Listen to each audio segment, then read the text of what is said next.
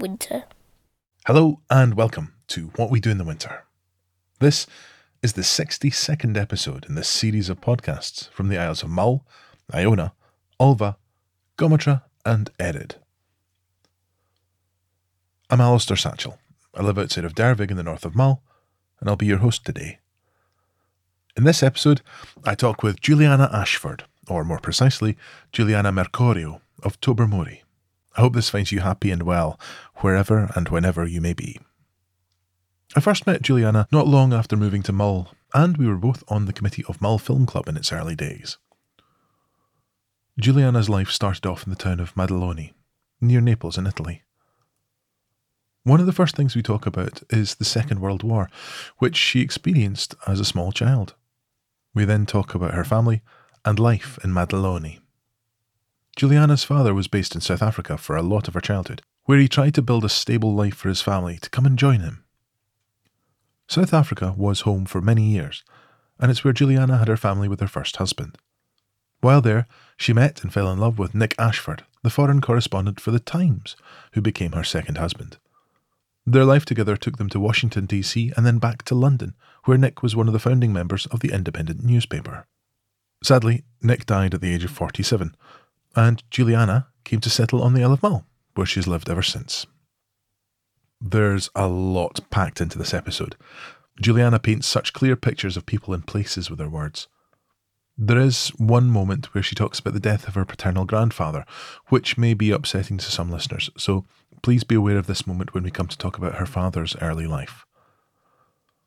It was an utter delight to spend time with Juliana in her flat in Tobermory, some months ago now, chatting about her life. She has a lot to say, which I'm sure many of you will really connect with. I'll be back at the end of the episode with more hot waffle about episodes to come, archival conversations from many years ago, a film, and a schools project. But now, it is with the greatest of pleasure that I pass you over to Juliana.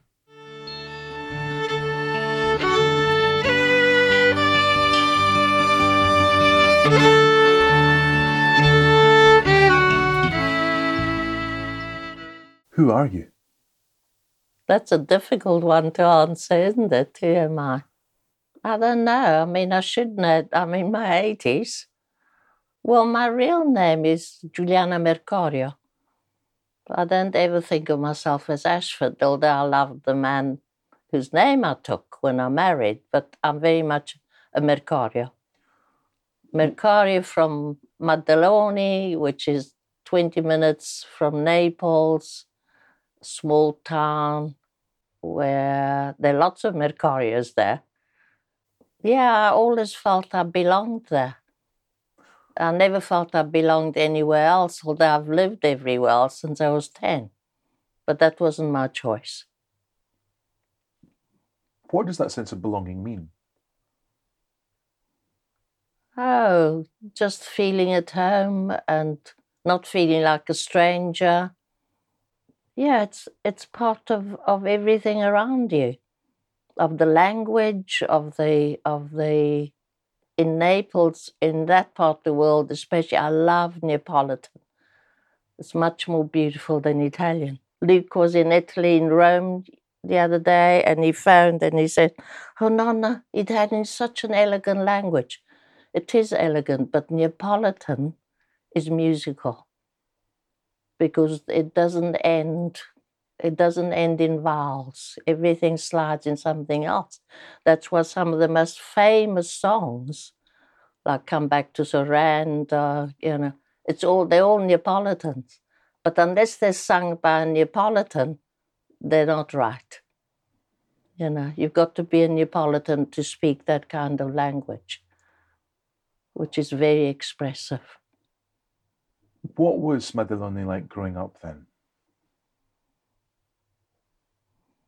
Well, don't forget that I, the first seven years of my life were during the war, because I'm old. Of course. The war broke out when I was one year old.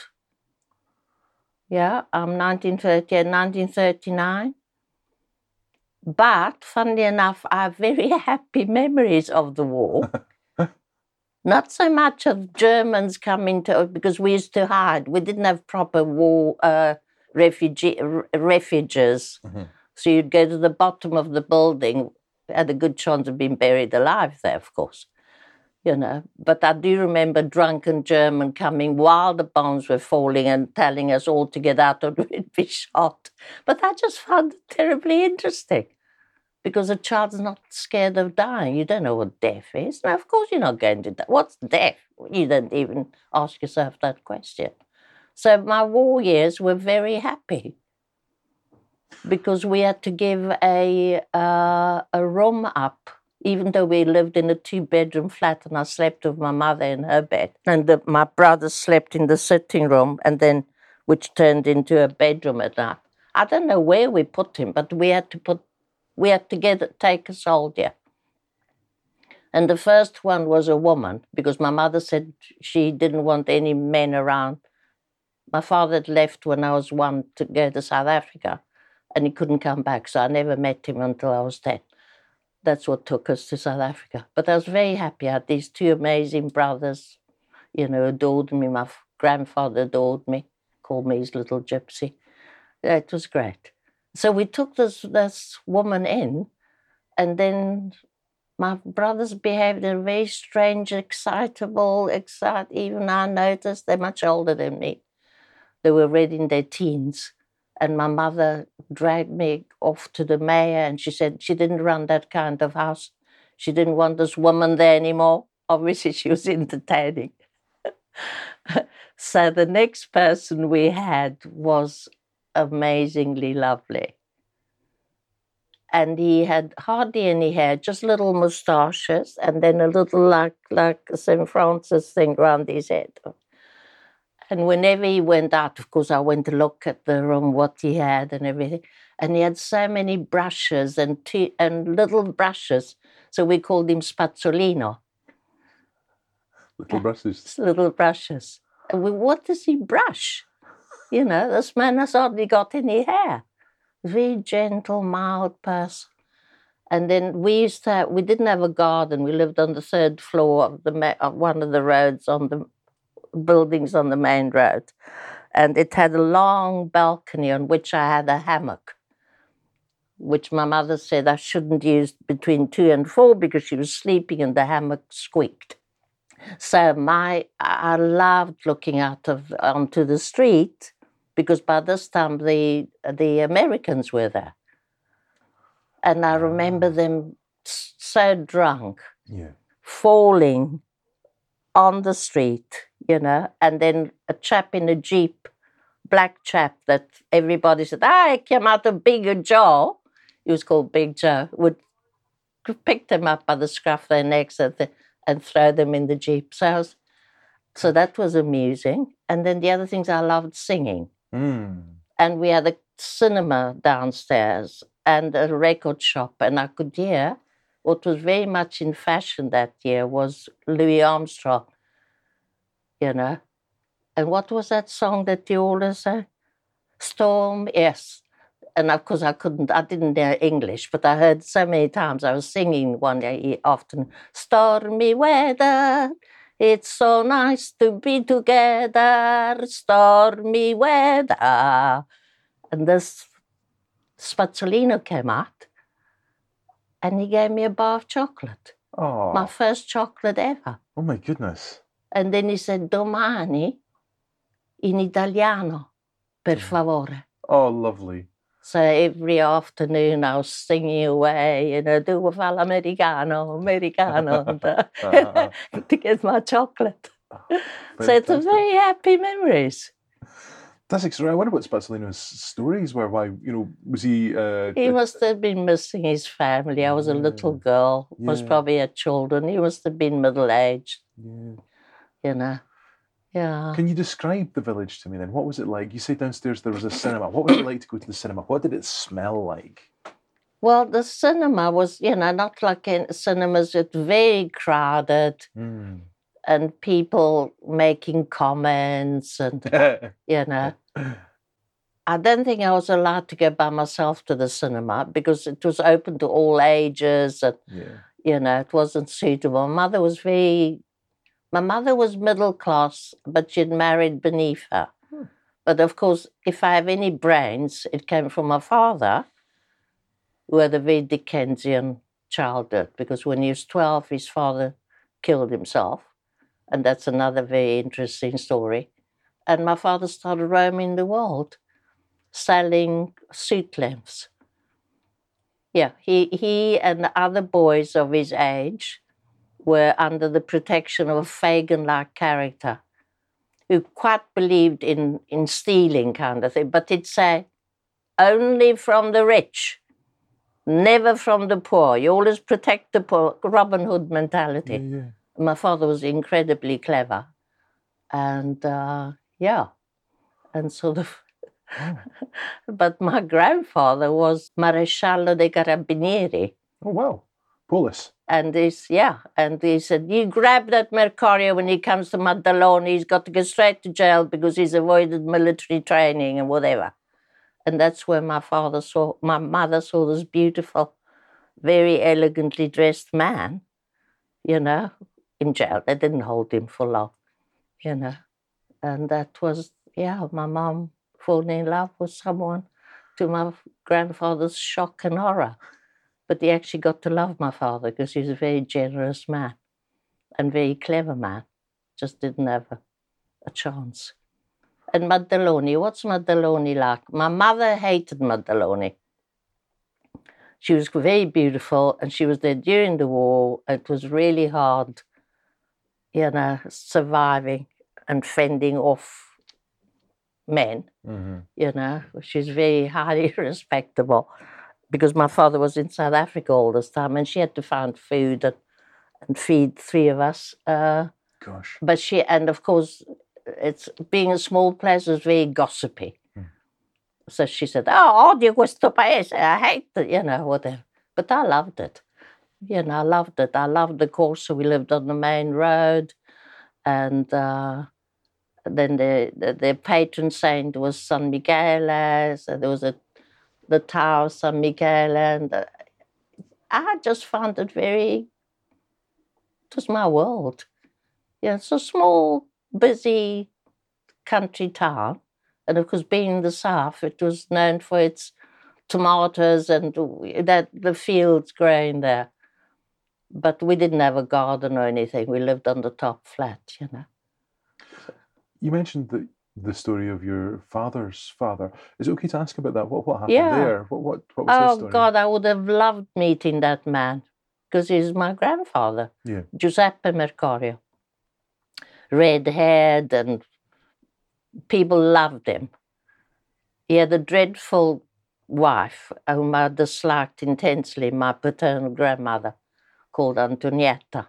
She was horrible. He was very successful innkeeper, or trattoria. He had nine of them Whoa. but he didn't believe in banks because he thought there were a lot of crooks Ah, in those days, you know, southern Italy, whatever. Yeah. So he had a special hiding place. And one day he went to his hiding place, all his money had gone. And the only person who knew about it was his best friend from childhood. So he felt doubly betrayed. And he had a kind of nervous breakdown. My grandmother seized the opportunity to have him put in a lunatic asylum. Well, you know, which in those days, can you imagine the nightmare of a psychiatric ward, which was a lunatic asylum? yes. And when my father was my father was twelve at the time, went to see him, he hugged him and kissed him and said, Carlo, ricorda che non sono pazzo. Remember that I'm not mad. And then he killed himself, banging his head against the wall. Yeah, so I never met him. I would have loved him. Fortunately, I had the other grandfather who adored me, the Yeah. Maresciallo. Yeah, tell me about your other grandfather. Yeah, yeah. What, your maternal grandfather? What was he like? my grandfather was very tall and blonde and blue eyed, which he had come from Sicily and he had a very unusual surname, Genex, which is a very unusual surname. I don't know anything about him, except he came to Maddaloni, he was the head of police there, and I remember, you know, He was married to, you know, Nonna Teresa, who didn't like anybody except my, my oldest brother. Uh, I could see she had good taste because he was wonderful, you know, but I had him. He was called Gaetano Genex. And what did Gaetano and you do? What, what sort of adventures did you go on together? Well, we didn't. Well, by that time he was quite old when I was born. You know, he was already. He wasn't. He wasn't an acting policeman anymore. But we used to walk up and down. He used to love swinging a cane Mm. and holding me by the hand, and then we'd go to the special club for carabinieri, and he'd show me off, and we'd sit and you know, or we'd sometimes go to mass together at uh, his favorite church, which is again uh, that's why I've done go to Italy, and uh, it just was terribly loving. I mean, if I had whatever he did, he did it with such love for me. If he gave me an apple, he shone it until it was like a jewel, and he'd hand it over to me because there was no money there No. for books, any any luxuries. There was no, this was during the war.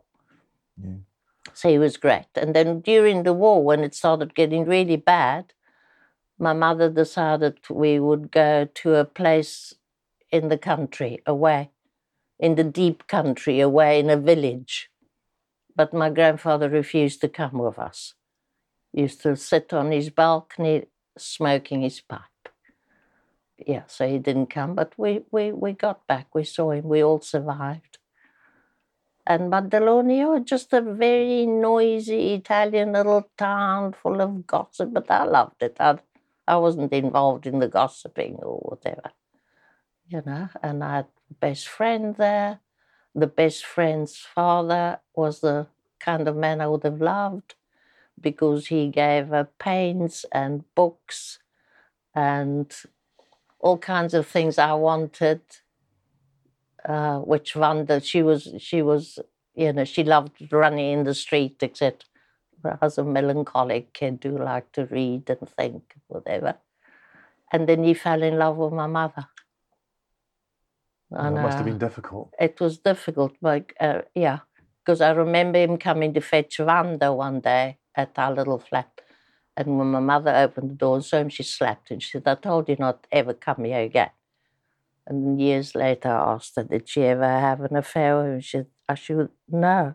She was in love with him, but she said, we live in a little town. Imagine what they would have told your brothers. Yeah. So that was it. So, Yeah. Mm-hmm. yeah, so that was my world. I loved Maddaloni.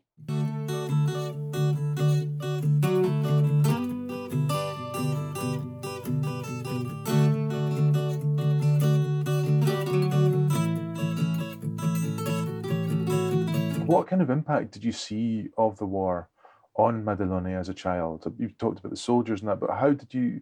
Was it was the war always present from you know from your first year? What- yeah, how- well, it was so part of my life I didn't even notice.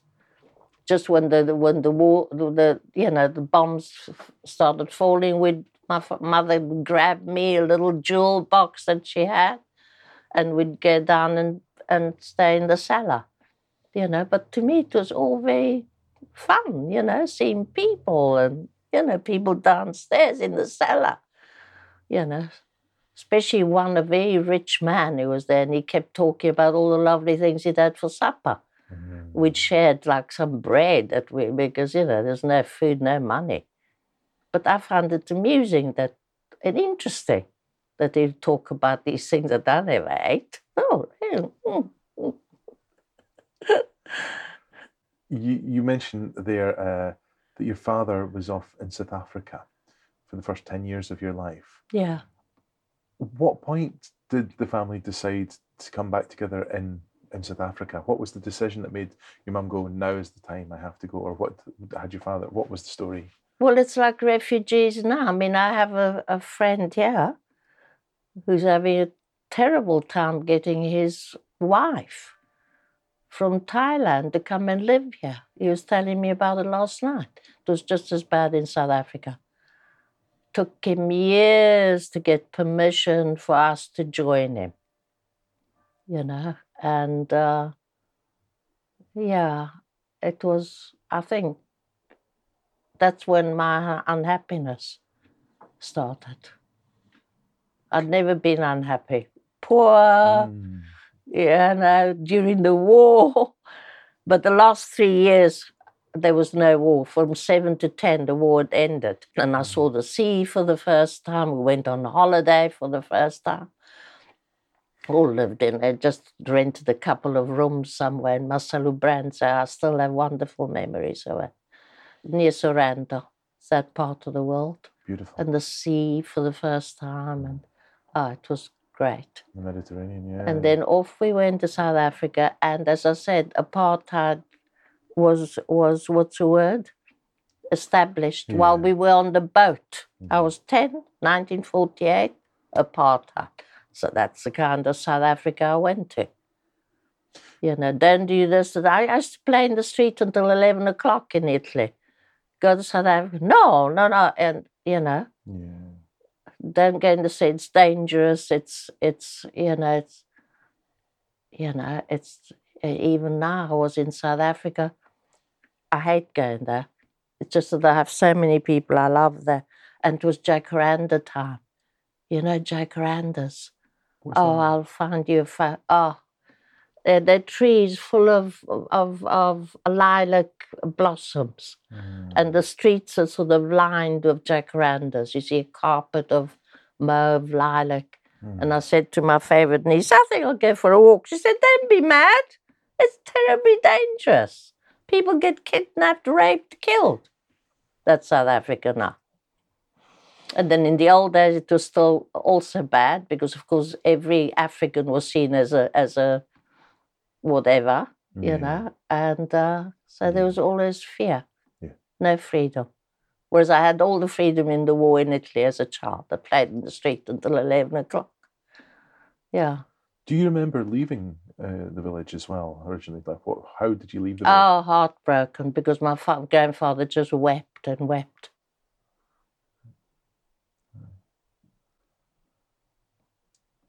And you asked me what I thought of my father. yeah. When we got to Durban, I looked, and my mother had always shown me photographs of him, really handsome man and everything. I, and I looked and I looked, and then I saw, and then my mother, "Oh, what the lily is? Yeah, he was balding Mhm. and he looked old. He was only 45 or something, but to me, you know, I was 10. It's.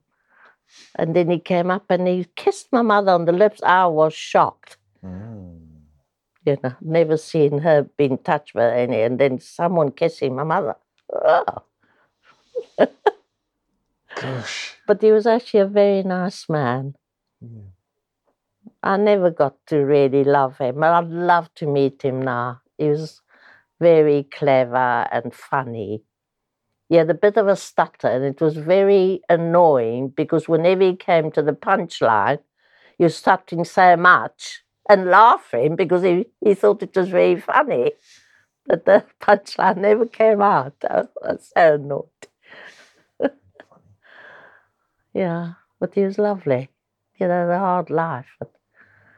And I think he was a bit intimidated by me because I couldn't speak Neapolitan.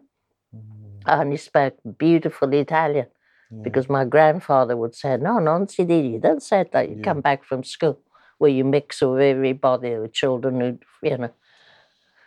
And there was my father, he couldn't speak Italian, he spoke Neapolitan, which I absolutely love now. And all those immigrants in Cape Town, you know.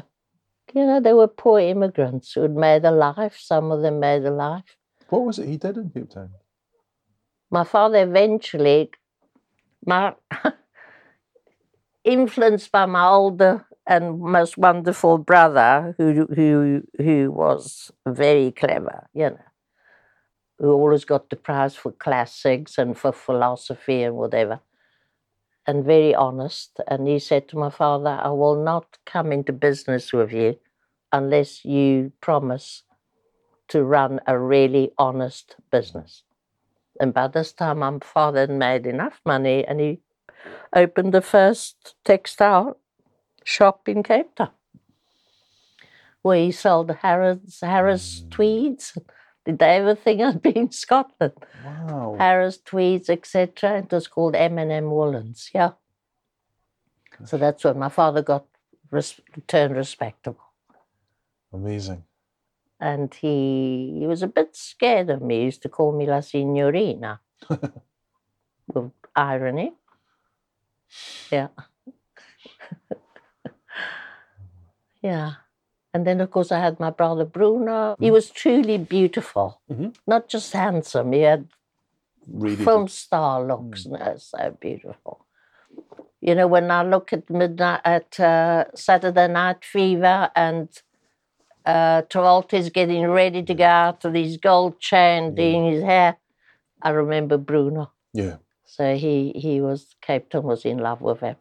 Yeah, yes. And then my other brother became a philosopher, philosophy lecturer. My, my older oldest brother. Yeah, and my father turned respectable. South Africa itself, what what joys were there to be found in South Africa at that time? Hmm. Well, I buried myself in books. Ah, who were the writers that you really that really grabbed you? Well, I couldn't speak English, but I learned it fast. and uh, you know, uh, yeah, I started as this poor little kid who couldn't say a word. I, I remember the the uh, children opposite. Um, their mother said, "Oh, girls, girls! There's a little girl next. To come and meet. Go, go and meet her." And they ran across the the, the street, and they and they must have said things. And I said, "Me no speak English." mm-hmm. because my father said, if anybody speaks to you, just say, me no speak English. And we're still friends now. They're once in Oh, New brilliant. Zealand, once in South Africa. We still write to each other. They were lovely. They became like a family. That was gorgeous. So, what was it like meeting your dad for the first time? What was that experience like? Uh, it was quite disappointing Oh, because the boat, I fell in love with someone on the boat. He was 18, I was 10. Hmm. and he made such a fuss of me. He was lovely. He was a soldier going off to Mogadishu oh my somewhere. to be- gosh! I know, Oh. and, uh, you know, and he was sweet. I called him Buffo, which means because he had a moustache. And I remember with te- that he had tears in his eyes when he said goodbye. Obviously, he had a sister or whatever, you know, Mm. found this kid funny. Mm. And uh, what was I reading on? The, because I was a great reader. That Yeah. was my escape, always has Yeah. been. Except for lockdown now, when I can't read, I look at movies. I can't concentrate. The books are there, I can't concentrate. It's a, that is a recognised thing. Definitely, our, our short-term attention spans are kind of shattered. I think with a lot of things. It's, Yeah. we flip from thing to thing. It's, Yeah. it's, it's hard. It's crazy. But yeah, who were the writers that really stood out to you? Well, the boat had a had a library, ah, so I, fantastic. I was in heaven. I had Buffo to make fun, Mhm. fuss of me. Yeah. I had my brothers who adored me. My mother was always in the background. You know, Right. she wasn't very demonstrative. But what the first reader, the first chap, and to this day, how did they translate P.G. Wodehouse Oh, in. Italian? I'm reading P.G. Wodehouse and giggling away. Oh, And lovely. I had to do old bean and, you know, Yeah, yeah, yeah. and what and whatever. so that was my first book from the library on the boat. And then as, as I learned English, I was so grateful to English. I love English. yeah. It may not sound as musical as, but it's an incredibly rich. Oh, it's brilliant. You can be so vague in English. You can avoid saying anything in English very clearly. It's an amazing so language. rich. Yeah. Oh, it's extraordinary. because they haven't got what the French have, Académie Française, to keep the language pure. Pure, pure. They yeah. keep it poor, poor, not pure. The um, it's a the English language. is amazing. I mean, Yeah. I tried. I, I was a translator for a while in London when I first got to London. I translated books. God, it's easy translating from Italian into English, Yes. but the other way around. Yeah. You know, there's so many English words that are very difficult to translate. Umberto Eco has a book on this called Mouse or Rat. I love Umberto Eco, Ah. but I, no, I haven't read this. What's it called? mouse or rat. yeah, And, uh, yeah, It's a question of like you know, uh, it's Yes. the, a, a line in Hamlet, and he's like, "Okay, so is this a mouse or a rat?" Yeah. it's really, you know, it's uh, amazing. yeah, yeah. There's- The book saved me. I read read voraciously, so of course I got all of the pri- disliked at school. I mean, you know, kid who dislikes reading, not much fun, you know. But I always got the English prize, the music prize. Oh, what What was your musical instruments? Was singing or? Uh, yeah, singing. I used to get gold medals for singing. Wow! Yeah, crazy, eh? brilliant. Yeah, and also piano. Ah, lovely. And the art prize. I used to do. So really, I should be one of these things. I ended up being a bloody teacher, which I actually Ah. loved. Yes. I still have students, the writing or coming to see me here that I taught in America. Yeah, Goodness me. yeah. I love teaching. I like people. I like kids from se- fourteen upwards. Yeah. And I like that, that what people find difficult. I find them so interesting. South Africa then is home for how long? there was never home for me. And that's where I married the first time, and I had all my children there. But fortunately, I met a wonderful man. Yeah, when Guy was six, Guy's now 48, and I, he was the um, foreign correspondent for the Times. And uh, I went to a party, and I said to a friend, Who's that man? and it was really love at first sight. My mother thought I was very unwise to go to America with him, you're not even married. Because literally it was love at first sight. I knew this man I love. And then we went off to America. We lived in Washington, you know, but loved to go to New York because Washington's so stuffy and there's always what was happening at the White House. Reagan was there. Oh dear. Yeah. At least you got a jelly bean from his desk. you met some extraordinary people in Washington and New York. I remember you Well, saying. I'll tell you, one of my favorite people was Christopher Hitchens. How do you know that? I remember you saying this. I, I, I bought Hitch 22 one day, I think. Ah. I had it in my hand. You're like, oh, Christopher. Yeah. Um, so, yeah. Because he used to come to supper a lot, and I used to say, "Oh, Christopher, I love seeing you. So nice talking about poetry and books, and not. Oh, it's so great. You never talk politics. You know, it was great. So yeah, we met some very interesting people. You know, but he was my my favorite. What was it about him? Was he. Because he's, he's quite a cynical character, really. He was a terrible flirt. I won't tell you. yes, yes, yeah, not so flirt. Uh, uh, Christopher, Stop that. just stop that. You know, I love, I love Nick. Uh, Yeah. Yeah, he was, but he was lovely. He loved reading. He was a terrible drinker. yeah. I must. I'm going through my photographs. I must find some photographs of, of Christopher looking out of it. you know, but all is such fun and so clever. And how did you like America in comparison to Italy? So small town Italy, rural Italy, then uh, South Africa. To, wh- which town did you, did you settle in in South Africa? I forgot to ask. Sorry, was it Joburg or was it Uh, no, it was Cape Town. in Cape Town? Right. So Very Cape Town's a beautiful. massive city. Very beautiful. Yeah, But I loved Joburg. yeah. I actually did love Joburg. Joburg uh, was buzzy and had an amazing theatre. And uh, yeah, Yes, the people were more interesting. Interesting, whereas in in Cape Town it was all about the beauty of the mountains, etc. Yeah.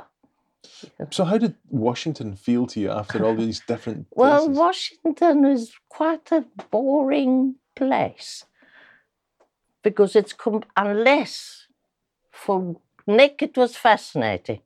He was a foreign correspondent, and his best thing was politics. Passionate about politics, you know. He was one of the people who started the Independent when we got back. Ah, fantastic. Yeah, yeah, no, he was a lovely, lovely man. Mm.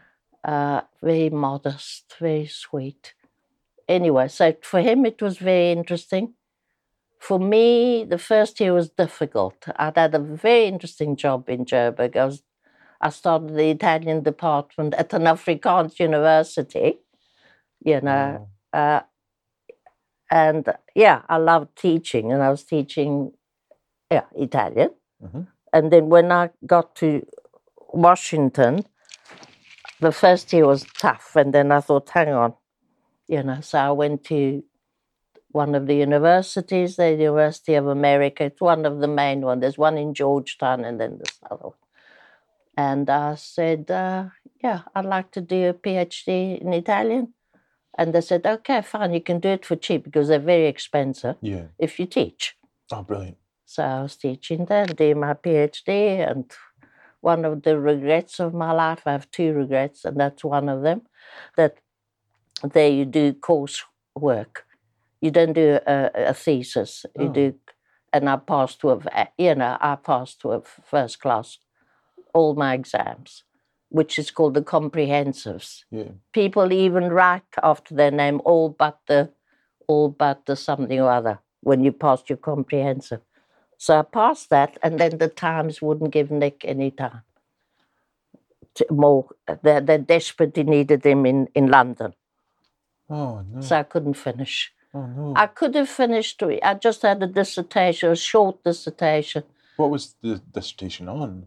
I was going to do it on Italian of women po- poets of the Renaissance because not much has been written about them. I didn't even know. Not much is known about the women. And didn't even ask me because I forgot. Wow. But uh, yeah, I was going to do that. I thought, fine, I'll finish it in London. Got to London.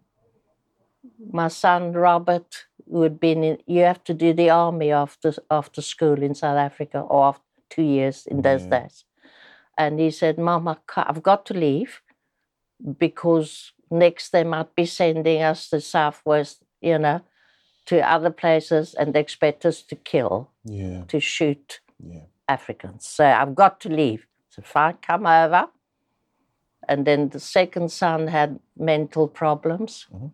So he had to come over and be looked after. Mm-hmm. And then, of course, Guy was only 12. Nick had a daughter by another marriage, so we're supporting the four kids plus his ex-wife who needed 2000 a month. Right, fine, I shall go and work. So I worked as a translator, I worked in a magazine, then I started doing film reviews, which I mm. loved. No time for my dissertation. Yeah. And then I thought, well, you know what? I don't really care, you know, because I, I- there was no job at the London Film, uh, the London um University, uh, except something I'd done, um, you know, I wasn't little. And so there weren't any academic jobs, and, and the Italian was the Cinderella. It wasn't like French, you know. So I thought, right, fine, carry on what you're doing now, which I loved. I ended up doing lots of film reviews and things for various magazines, which are now, you know, films and filming, things like that, but they're no longer around. Gosh. Yeah, I loved it. And then I'm afraid Nick died. You know, he was only 47. Oh my God. Yeah. So young. Yeah, yeah. I hmm. was a few years, I was, but when he died, I was 50. Yeah. I'm so sorry. Yeah, What what had happened? Was it- cancer, three months. Wow. Yeah, we went to Italy uh, because he wanted to see where my village, you know, Maddaloni and places I loved. He wasn't well. And I kept saying, Oh, darling, I wish you, it's that bloody independent. You're working so hard for that paper. And then when we came back, they operated him and there was nothing doing. It was all over. And they said to me, they didn't tell him, but they said to me, he's got about three months at the most. Yeah, and that's it. So, yeah. That's how I came here because a few years later, my birthday was coming up. I thought, I don't want any celebrations. I don't. And he was very well known in London, Yeah. you know. I mean, and journalists are terrible bitches and they Yeah. you know, but they loved him. I mean, his funeral, it was, was just love was pal- palpable. Mm-hmm. Yeah, and then I came here on a holiday and I got involved with someone for quite a long time. But yeah, I came here basically, I wanted to go somewhere where nobody knew me. And nobody knew Nick, nobody knew anything. So, in a way, it was like, yeah, it was very liberating. But now I'm ready to go. Yeah. I think I want to go back. I'm either going to live in Edinburgh because I've got Family grandchildren yeah. there and family. Guys there, and his ex-wife was a dear friend, and and the, the, my boys, and then the girls that just I just get a so I want to be near them. Oh, I might go and I'm going to live in my hometown for a couple of months and just see what it's like. Mm. That'll be extraordinary. Yeah, Amazing. yeah.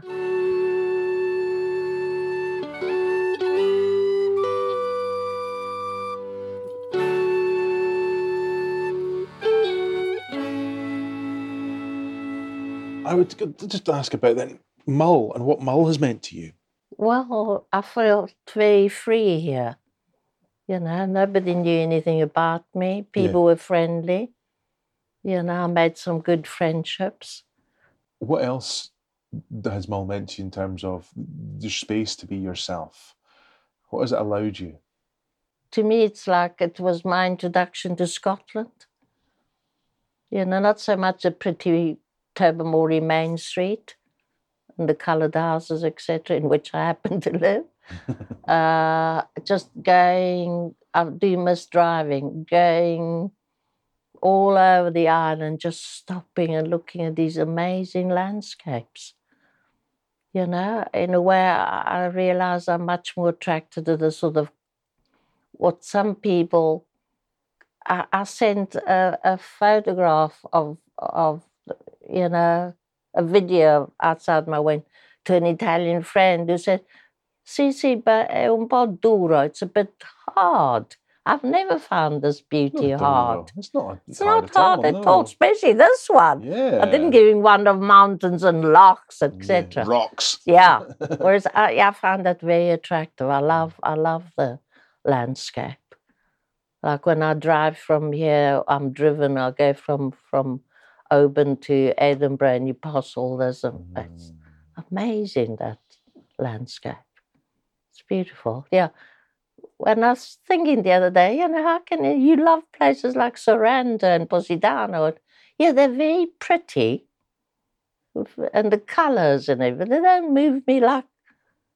Where did I get this thing of loving Scottish landscape? You know. So yeah. It's very. It's who we are. It's, yeah, it gets in amongst us. The land. It's extraordinary. So now, yeah, it's weird that I'm thinking of leaving. Uh, But if you keep the house, you can always come back, and yeah. I think I'll keep this little flat. it's lovely. Yeah, Great spot. yeah. Because I have tried leaving before to Edinburgh and London, where I have dear, very dear friends. I've got like a London family. I, I just on the train. I say, I'm coming. I said, Yeah, fine, lovely, make your bed. You know. And I do love London. I think London and New York are my favourite cities.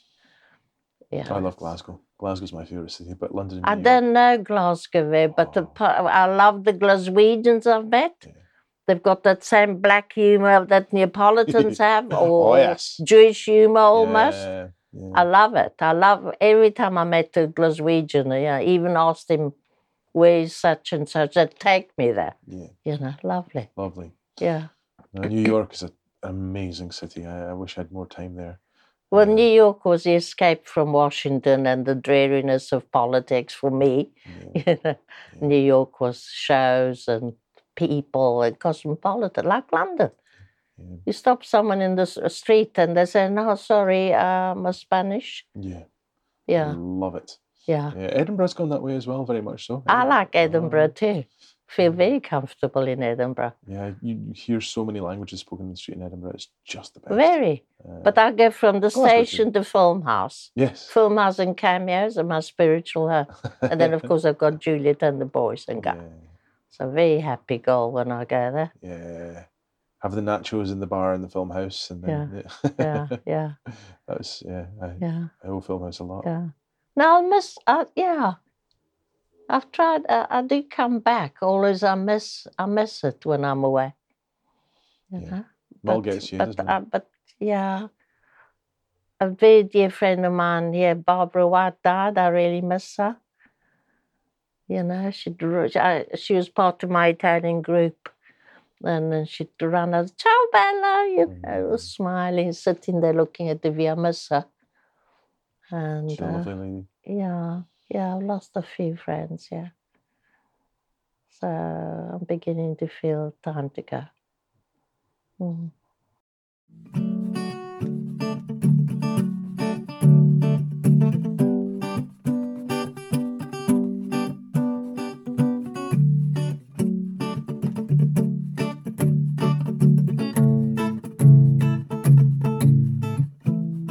Thank you so much, Juliana. It was lovely to spend time with you. Thank you so much for sharing your stories with such sincerity. I know so many people are going to love hearing what you have to say. So there you go. What we do in the winter is back. I'm sorry for the delay. It was for much longer than I intended. I've been frantically busy with work for so long now that I've barely had a moment to myself to sit and work on it at all. I'm so lucky with my work. I really, really enjoy what I get to do, but there's something very special about working on this podcast. I spent the entire morning today sitting with a big smile on my face as I was going through it all. Since last we met, there have been lots more developments and recordings in the background. The first thing is that we have a whole load of archive recordings from people who lived here on these islands in the past, which we're releasing in partnership with Mull Museum. This is thanks to the archive of Donald Langemull, who recorded many conversations and special community events and talks on reel to reel tapes. We've digitised a good few of these already and are in the process of releasing them on SoundCloud on the What We Do in the Winter page, but not as part of the main podcast feed. So if you want to hear them, take a look at the notes or the webpage for this episode, and you'll find a link to What We Do in the Archive, as we're calling it. We're also gathering archive audio from other sources, so if you have anything you'd like us to include on this side of the project, please do get in contact. At present, only one recording has been released, which is a talk that Mary Morrison, mother of Ian Morrison, previous podcast guest, gave about education in the Highlands and Islands. We've got recordings featuring Lachie Knock, who I would have loved to have met, Bruce Cheap, and many others.